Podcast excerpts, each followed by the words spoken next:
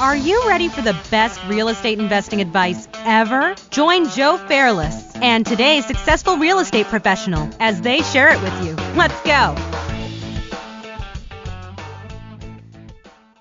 Hello, best ever listeners. Welcome to the best real estate investing advice ever show. I'm Joe Fairless and I'm here with today's guest, Douglas Dowell. Douglas, how's it going? I'm outstanding. How are you, sir? I'm doing well. Thanks a lot. Douglas has a really interesting background uh, because he has his JD from Washburn University School of Law. He's had a lot of experience in a lot of different areas of real estate, from being a broker assistant at Marcus and Millichap to um, where he is now as uh, focused on commercial mortgage brokerage. Douglas, if you can give us now that I've, I've, I've, given an overview of your background, if you can give us a little bit more detail on your real estate investing experience, and then also uh, maybe something about yourself so that we can get get to know you a little bit better. Oh, sure. Um, I guess I'll start with uh, I was a young boy at age uh, 16, an impressionable lad, and saw a individual known as Carleton Sheets. Uh, love him or hate him, he had a great uh, infomercial on no money down real estate, and and I, I got to tell you, I was hooked. I was like, that's fascinating, and at the same time. Uh, it was backed up by some experience. A, a friend of mine's dad had some uh, rent houses, and we made some money on the side, and it, it kind of kind of made the big picture made more understandable. Like, well, oh, that's why he's doing that is making money on the side, and I, I was uh, you can create wealth through real estate. That was awesome, and uh, it really served me throughout my professional career. It uh, drove my economics undergrad, uh, finance background, and you know basically got a double major almost in economics and finance, and it really it really it really drove the bus. It was all toward the toward the uh, end goal of building wealth through real estate, and um, and really um, why part of why I went to law school. Even I was like, man, imagine if in real estate I have a law degree, that would be awesome. And it's like, uh, you know, and, and honestly, looking back at it, I think that's a, it's almost a counterproductive move because of the uh, the student loan debt you have to take on. So listeners out there, please call me and talk long and hard about before you go to law school. But uh, but anyway, be that as it may, uh, it's been a very interesting ride uh, for sure. Um, really uh, spent a lot of time in Kansas City, Missouri. Also uh, from Colorado originally, and, and would love to get back home at some point uh, tremendous opportunities uh, in in the Denver market in terms of uh, development and joint ventures, and that's a you know whole nother whole nother topic almost from what we're going to talk about today. But uh, there's there's a, there's uh, tremendous opportunities out there, and, and there always is in real estate, and uh, really happy to be here and share what I what I can. Great, and you and once you uh, graduated and got your JD from Washburn School of Law you went straight into practicing law. Is that correct? Where you did actually litigation? no, I didn't. I, okay. I think I knew all along. In in looking back at it, I I, I kind of eventually, you know, through twists, twists and turns, ended up being a solo lawyer eventually. Um, which was great experience, but uh, looking back on it, I started off with the Kansas City Housing Authority in, in the governmental, uh, basically their housing authority, and working with them on, on putting together affordable housing projects and stuff like that. That was a very brief stint. I, I, I really have zero patience for government bureaucracy. I'm a, you know, I just don't have the patience for it. So, you know what? I, I took a hop after that. I was like, okay, I wanted to check out Florida and, uh, my girlfriend and I at the time we moved down to uh, Florida and I went to work for Marcus and Millichap down there and um again that was a very interesting experience but you know it's it's it's kind of um, I, I, you know, I like to say I'm almost the Forrest Gump of commercial real estate. I, I've done about everything, and uh, I've sh- shaken hands with about every every CEO and uh, janitor in every in every different context. I've managed an apartment complex for a period of time, and you know, I've done all basically everything but uh, I can I can really man I'm trying to think what I haven't done. It's almost kind of interesting. I've, I've wanted to know, um, you know, let my curiosity be the guide, and it's uh, taken me some interesting places. That's for sure. And you know, with with that as the background, knowing that you have a lot of different areas that you've worked on, and basically all of them in real estate the the focus I think um, that it'd be interesting to hear more from your perspective, knowing that you have the law degree uh, and knowing that you know you you've been trained in that um, in that area. perhaps talking a little bit about um, you know your perspective on the on law and um, how it relates to uh, real estate investing, in particular, raising money. Oh, sure. Happy to kind of cover the waterfront on that, and, and I can give you a brief overview. Um, the real uh, interesting transition, and it's kind of an interesting arc that most real estate investors go through. They start off, I got one rent house. Uh, now I got two rent houses. Now I got three. Um, one of the first discussions that they're going to encounter is, do I need an entity? Um, in terms of, hey, I, I, do I need to have an LLC? And, and my gut answer is, until you decide you want to, you know, really build a huge portfolio, if you're going to have one or two or three, I, I don't know that I, I personally think it's worth the, the cost benefit. Always have great insurance. I, I, I think that's that's what I would recommend for everybody in every real estate context. Make sure you have a great insurance policy, uh, and that that will help a lot of what you're doing because you'll see guys out there selling asset protection plans and stuff like that. And for the you know under you know ten million dollar estate, it's completely uh, a con job in my opinion. But anyway, but moving on, and but when you decide, and, and here's kind of what what has driven me in my career and kind of my fascination is, you know, you'll you'll hit a point where you can you're only your resources lim- get limited. You, you can only you know buy so many houses, and you'll hit a Fannie Freddie limit, or in terms of the number of mortgages you can have. At a certain point, you're going to understand, and, and and my big passion is commercial real estate is where you get wealthy. You can you can do okay in, in single family and, and the, you know, and of course with the subprime, there's been an exception for that. But as a general rule, if you want to build substantial wealth, I believe it's through commercial real estate. And then you start getting into an issue. Well, well, I man, I I don't have the money with money for that. I'm you know I, I grew up in the trailer park, for example, and you know it it, it and I'm halfway kidding about that. I, I've spent a, a fair amount of time in the trailer park, but but anyway, um, my friends and family don't have the resources to do that. How do I, you know, how do I get in that? It's it's costs a lot of money, and there are some creative ways in terms of master lease options um, that are interesting, and that's another, you know, another side topic. But but really, the the core way and really the kind of the tried and true method involves. Um, you start off with creating an LLC where everyone can member manage, and this is really important.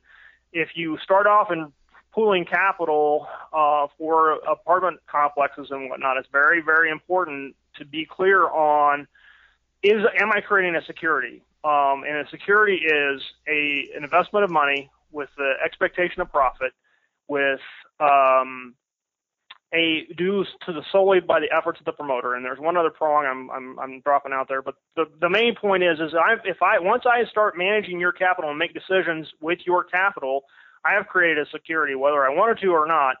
I've just done that, and there there's some um, practical things to look at in terms of that, but also um, some practical ways to avoid it because it is costly in terms of. Uh, and I know Joe, you've done some stuff with this. You know, it can be extremely costly to get the the right legal advice.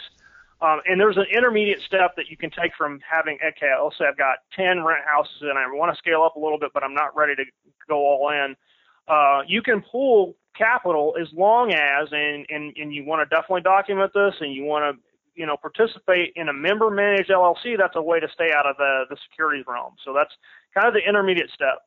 But once you graduate into the securities realm, um, it's a whole other thing. There's really a couple of great exemptions you can get into, and, and I'm, I'm actually not uh, I can't cite verse, uh, verse and line item on that stuff off the top of my head, but what I can basically do is kind of overview the the primary exemptions. Regulation uh, 506, and the primary one is 506D, um, is where you do a private placement with uh, what I recommend as accredited investors, uh, and there's a reason for that. Uh, with accredited investors, what an accredited investor means is basically there there's a rule says, uh, hey, this guy has and they basically created a policy and the policy was hey there are certain people that make so much money that we don't have to sit and worry about them too much. They're big boys and they can handle themselves. And that's essentially the policy behind the accredited investor. Um, they do allow unaccredited investors if they're deemed kind of more sophisticated honestly. And there's basically the difference is they're saying they have um, and i believe the it's a million dollar net worth excluding the house um, and and or an annual income if a single income of 200,000 or 300,000 joint. Um, and and those are the basic rules of an accredited investor. And that model is really the core way. When you see somebody who's amassed a significant portfolio, the chances of them are highly, highly likely that they've done a Regulation 506D private placement. Now, the game is changing to some really interesting ways where they're getting into crowdfunding and all kinds of other things. But in my mind, if you want to get started in this and you're like, I, I want to kind of graduate into that, uh, there are certainly uh, the tried and true way is of 506. And, and what I like about that is it's already out there. Everybody's everybody knows what kind of you know if if it's somebody who's an accredited investor, they've been pitched this before. It's not like a completely new animal for someone. Whereas crowdfunding is has got some you know kind of new newness to it and and in fact, I, I, I if I'm going to steer someone, if, if they're just starting out and, and doing this, I I kind of go for the the tried and true regulation D506. And um, I don't know if I'm taking that the direction you wanted to go on that. Absolutely. But, uh, kind of yeah.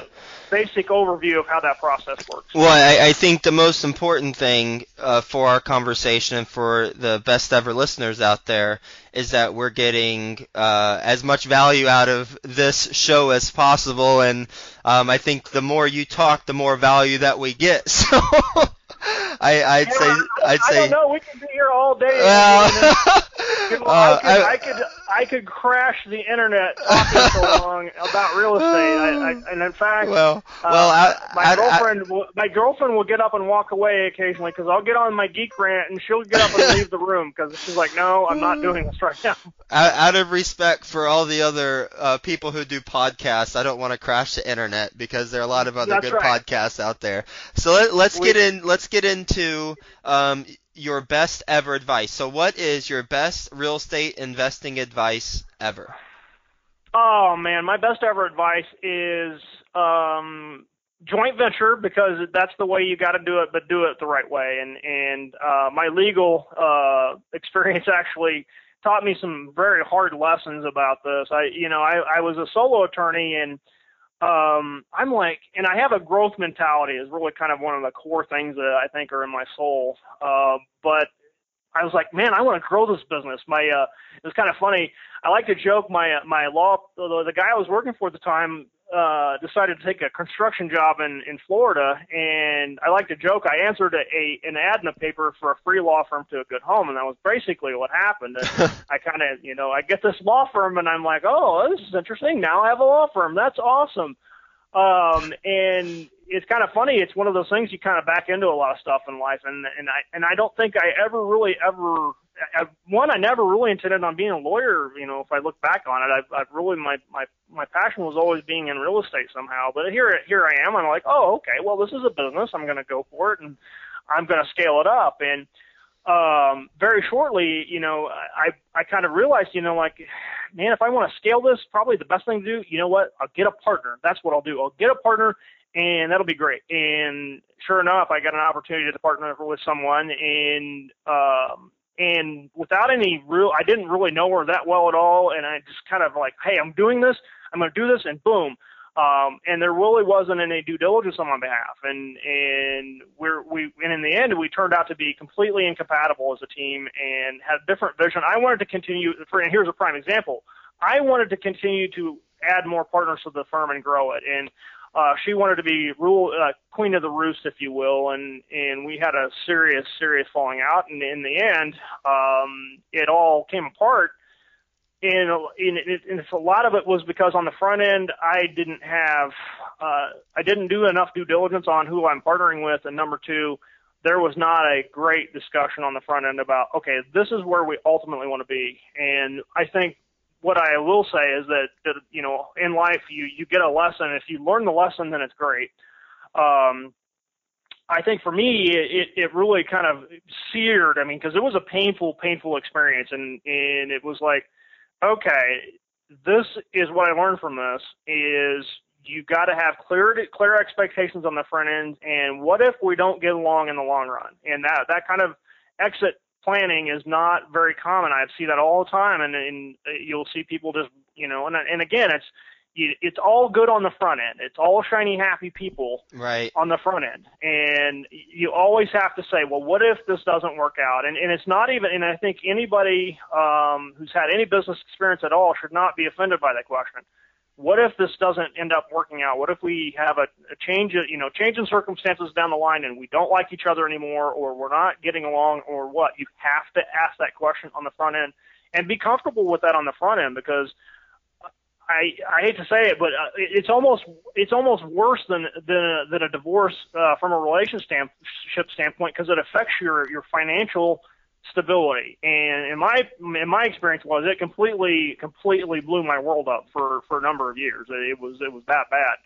And and a lot of it was because I did not ask the right questions on the front end. I didn't know who I was partnering with. I was too, you know, again, it's Yep. great to have the dream and the vision, and, and, and again, that was one of the learning experiences for me. Was Doug, you're a, you're a dreamer, dreamer, visionary guy, but you've got to look at the practical aspects of, of this and, and and ask the the critical questions about, okay, what do I know about them? Are they really somebody I really know that well, or you know, are they you know, are they you know good to be in business with? Who did Right. you ask about? And it- about you know, you can go out and check, you know, do a litigation search. You can do, uh, you can ask other people that's done done business with them before, and um, there are a number of things you can do from a due diligence standpoint to kind of figure out, okay, who am I dealing with here?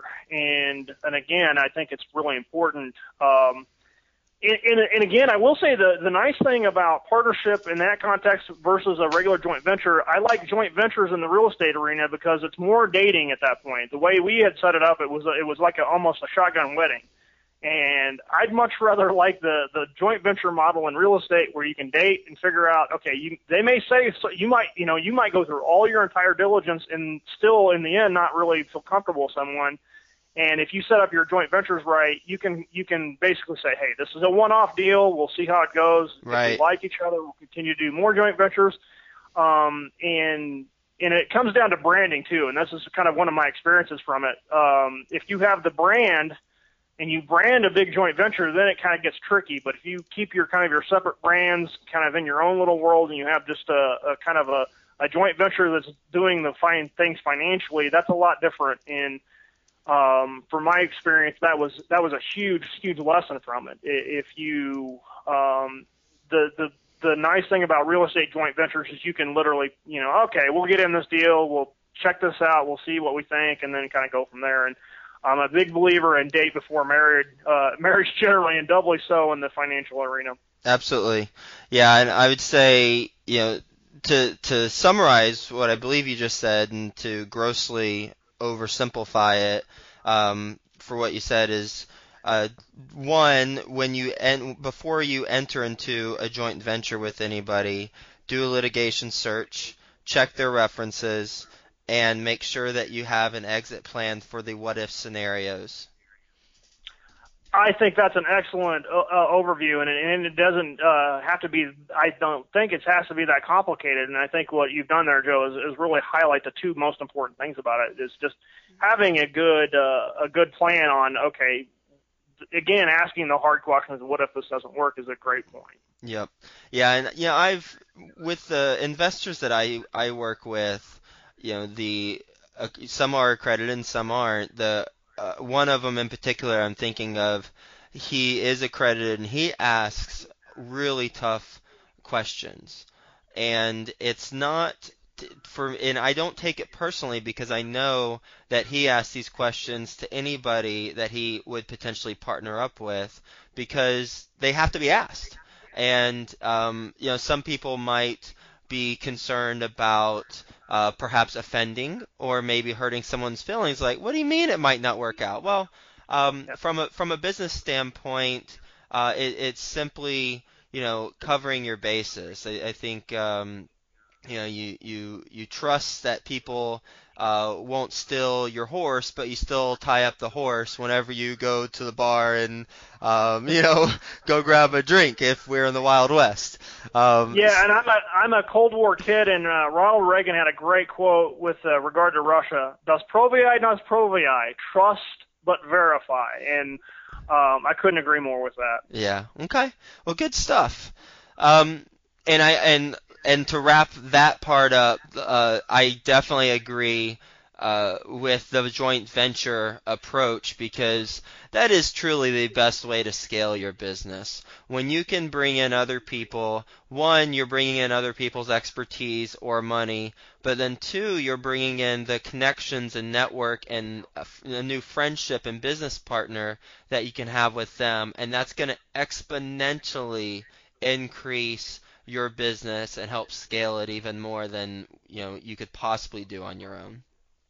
Well, and I agree, uh, Joe, and, and I think that when done right, joint ventures can can hyper accelerate your growth, and and again, being careful and, and, and having some basic wisdom behind what you do, uh, for sure, um, will really really have tremendous impacts on your net wealth. And again, it, it's all about what you want in the end, and, and an investor has to really kind of do a soul search and say, well, what do I really want? Am is it is it in my DNA to to really you know run something of sub- substantial size, or am I just looking for something to just you know just a couple million for my my my retirement plan? But but I can I can tell you that substantial wealth is possible through real estate through this model, and yep. um, I, I think for people that that finally see that, you kind of get like a different mindset. And I know you've already been there, you've already seen it and the possibilities are almost endless.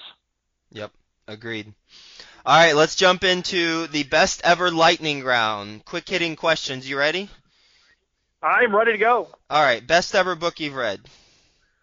Oh, one book? Oh, Joe, you're killing me. Only me. one. Um, Only one. Only one. If I have to say one, um, everybody says Think and Grow Rich, so I'm going to say Snowball, the Warren Buffett and the uh, the Business of Life.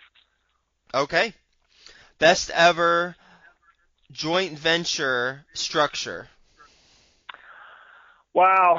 Um, actually, the LLC is a great animal because you can. They they did some you know really great things with that when it came around. Is basically you can make an LLC do anything you want, and um, I, I'm a I'm a huge fan. They they uh, they're very customizable and that they're they're they're great. Best ever success habit that you practice. Best ever success habit, uh, model excellence. Okay. Best ever internet resource you use for research. Uh, for research, man, I have to give uh, BiggerPockets of props on that. They have so much stuff over there. Agreed. Best ever quote. Um, I'm, I'm a Buffettologist, so I have to quote Warren Buffett and say, "If you're batting a thousand, then you're in the minor leagues." oh, I love it. I love it. Isn't that great? Yeah. I, I, mean, I have to I have to admit I, I'm a bit of a perfectionist, and it kind of kind of you know knocked me for a loop a little. Like, well, okay, that that'll that'll put an end to that. Yeah, I I don't know if I came up with this quote or if I read it somewhere, but I wrote it down whenever I thought it. It, it was um, uh, don't be worried if you're failing. Be worried if you're not failing. Oh, that's great. I, I love it because it's like if you're failing, then you're trying to do something, right? Yeah, yeah, exactly. All right, what's the best ever place to reach you? Uh, best ever place to le- reach me. Uh, I love uh, LinkedIn. I'm out there on LinkedIn, um, and you can look up Douglas Dow JD on LinkedIn. That's the best way to find me. Okay, sounds good. Well, Douglas, thank you so much. Is there anything else you'd like to add that we didn't talk about? I really like to uh, just kind of end with uh, the the possibilities are endless. The rule number one, there there are no rules, including that one. So. Okay, let's end with that. Thank you, sir. Talk to you soon. You bet. Have a good day. Okay, bye. Bye bye. Hey, you, best ever listener. Do you want more? Then head to joefairless.com, where there are tons of free videos, templates, and content to help you get deals done. And if you want Joe to personally help you reach your goals, then go to the Work with Joe tab on joefairless.com and apply to, well, work with Joe.